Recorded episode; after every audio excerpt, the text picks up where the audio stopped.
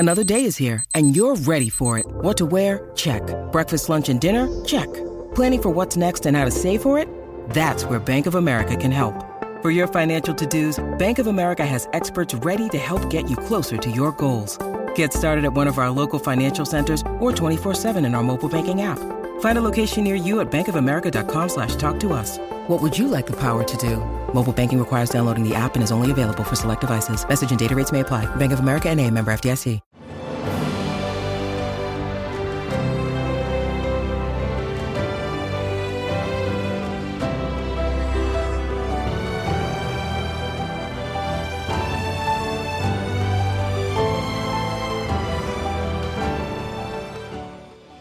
Welcome to the newest episode of Beyond the Fame with Jason Fraley. I'm your host, Jason Fraley, picking the brains of the top filmmakers, musicians, and artists of our time.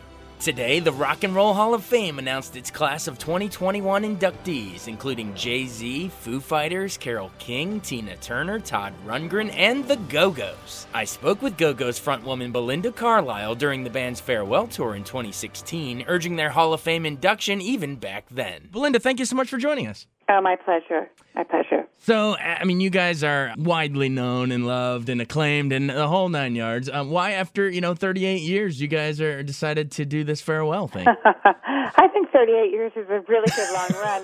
Um, you know, we all have uh, other things going on, and, and um, you know, I mean, we, there's something to be said for quitting while, you know, you're ahead.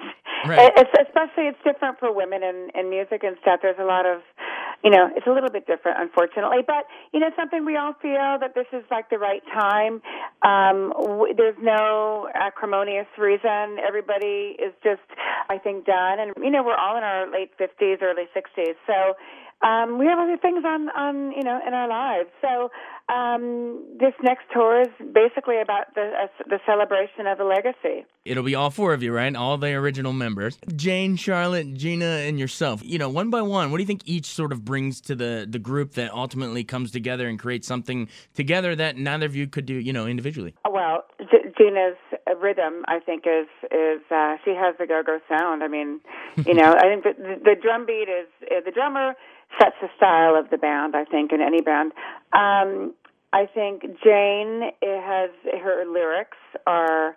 Um, she's an incredible lyricist. Charlotte has, writes amazing melodies, and she's a songwriting genius. And I think that my voice, although it's, you know, not the best voice in the world, it's definitely distinguishable. And, um, you know, I, and it's just one of those things that works. There's definitely a chemistry that's carried us through the thirty-eight years we've been together. Definitely. You guys, I mean, your sound just sort of helped define an, an era, and, you know, you can put on one of your, your records and, and you're instantly transported to the, the early eighties and, you know, Fast Times at Ridgemont High, all of that. Like, it, it's all sort of wrapped together. Um, take me back to um, Beauty and the Beat was was the album that really put you guys on the map, and uh, off of that, Our Lips Are Sealed. Um, take me into sort of the formation of that song, like, who wrote it, and where were you when you first heard that sucker hit the radio?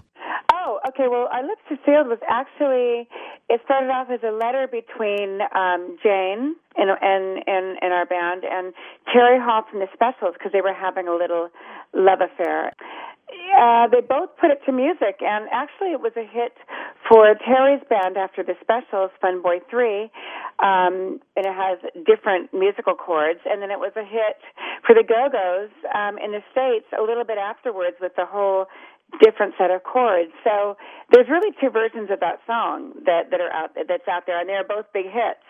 Um, so it's kind of an, that's an interesting tidbit. Um, the first time I heard it on the radio, I turned it up. And I still turn it up, actually, by the way.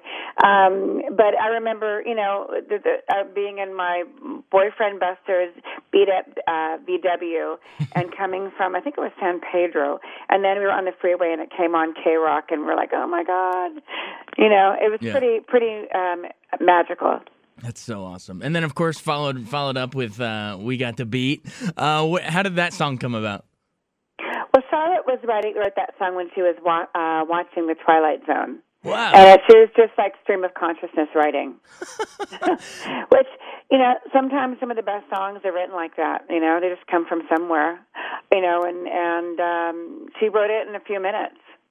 Who knew that it came from The Twilight Zone? And then how much do you think Fast Times, having that as that opening on the, you know, in the beginning of the movie, helped boost it? Oh, definitely it did. I mean, it was that that movie's classic California, um, and we were classic California. So I I think it, um, yeah, definitely had, that was a huge hit for us, and and that was a time in the Go-Go's career when everything just fell into place. Really, um, you know, just you know, we could make no mistake. It just happened for us, and and um, you know, we went from going from not even.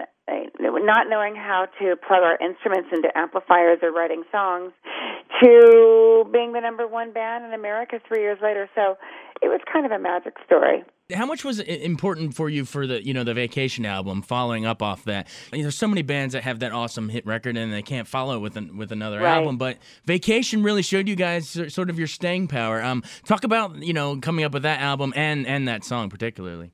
Well, I mean, that was actually not a very big success for us. I mean, it seems like it might be, but we were under a lot of pressure, um, of course, to come up with the material for that. I mean, um, we had they they put us in the studio right away. We should have taken a couple of years off to to write some more songs, but you know, they say you have twenty years to write your first album and you have two to write your second, and that kind of was, you know, where we were at. We we.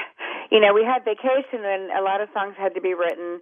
Um, there's a lot of pressure on the band, and um, it was a, a difficult time for the Go-Go's, and of course, you know, big expectations and and um, a lot of disappointment after it came out. But but actually, there's a, there's a few good songs on that album. Yeah, yeah, definitely. Um, and uh, obviously, we don't have to go through all the songs, but let's maybe do one more from from the group. Uh, Head Over Heels. Who uh, who wrote that? How'd that one come up? Uh, that song was written by Charlotte and Jane, and I think the the lyric lyrically that song is pretty sophisticated. I mean, the thing about Go-Go's songs is that they have like, you know, this sort of sweet melodies, but if you really dig deep and and really look at the lyrics, a lot of the lyrics are pretty dark. And that song lyrically was about how we were all feeling, um, being under this microscope and having so much fame and. The confusion, the sort of self-sabotage, the, um, you know, we started to implode a bit. So that's what that, that song really captures all that um, in a very Go-Go's way. Right, yeah. And th- I guess your your own sort of, take me into the branching off into the solo career, because a lot of people know Belinda Carlisle for her, in her own right. Um, are you talking that sort of the imploding, did that sort of coincide with, with you leaving leaving and doing your your own thing? Well, no, the band broke up um, before I, I, I started recording my recorded my first album. Um, that wasn't the reason why the band broke up. It was be- broke up because of the classic rock and roll um, reasons, you know, drugs, right. ego, publishing, all the classics. So, um, but I knew that I had the opportunity to to make an album and make a solo album. So that so I did within a year of you know the band breaking up. So it, I knew it was always out there for me. Yeah, and your your voice was so recognizable at that point from the group that a solo career was just obvious. Take me into the the uh, the sensation that was Heaven is a Place on Earth. Well, that al- album, actually, that song, when, the first time I heard that song when, when um, it was written, it was just sounded like one of those songs, in, in my experience, that could be a number one song. But a number one song can be a great song, but it also... It, it depends on what else is in the charts. Has a lot of there's a lot of variables. So I knew that if I ever had a chance to have a global number one, that was it. And that song did establish um, myself as as a international recording artist. I mean, the Go-Go's were only really big in the States, mm-hmm. had a cult following maybe in France and and right. Australia and Japan, and, and that's about it. So th- that song was was just universal. So. Um, yeah, it was a it was a big thing, big deal for me, and for all of us. All right, well, after all your solo stuff, you know, Mad About You, Circle in the Sand, Leave a Light On, all your stuff. Take me into how you sort of got back together with, with the ladies and, and brought the band back together for this, you know, what did we say, thirty-eight year run still to get get it back. Oh together. Yeah, I know, because I mean, people keep saying they think you know, they keep saying reunion, but actually there's only one reunion. That was probably um, in nineteen ninety. We got back together um, for a. environmental initiative in California that Jane Fonda put together, and she asked us if we would perform, and that was kind of the first, you know, time after we broke up in eighty-four. So we got together, and we've been working ever since, and and um, Pretty much every summer. There's been a few. We have we took a couple summers off, a couple years off, just like these last couple of years. Um, but we've pretty much been working every summer since, and we have a, you know, a really large, loyal, amazing following that, you know, has has been with us through the years. Do you think you guys will ever be in the Rock Hall? To be perfectly honest, I don't understand why we're not. It's just, I, it, it, you know, I mean, the yeah. story is like so. Uh, is it, it's an amazing story of. Uh, we came from the garage. We put our stuff together. It was, it was an all-girls operation, management, roadies. It's an amazing story.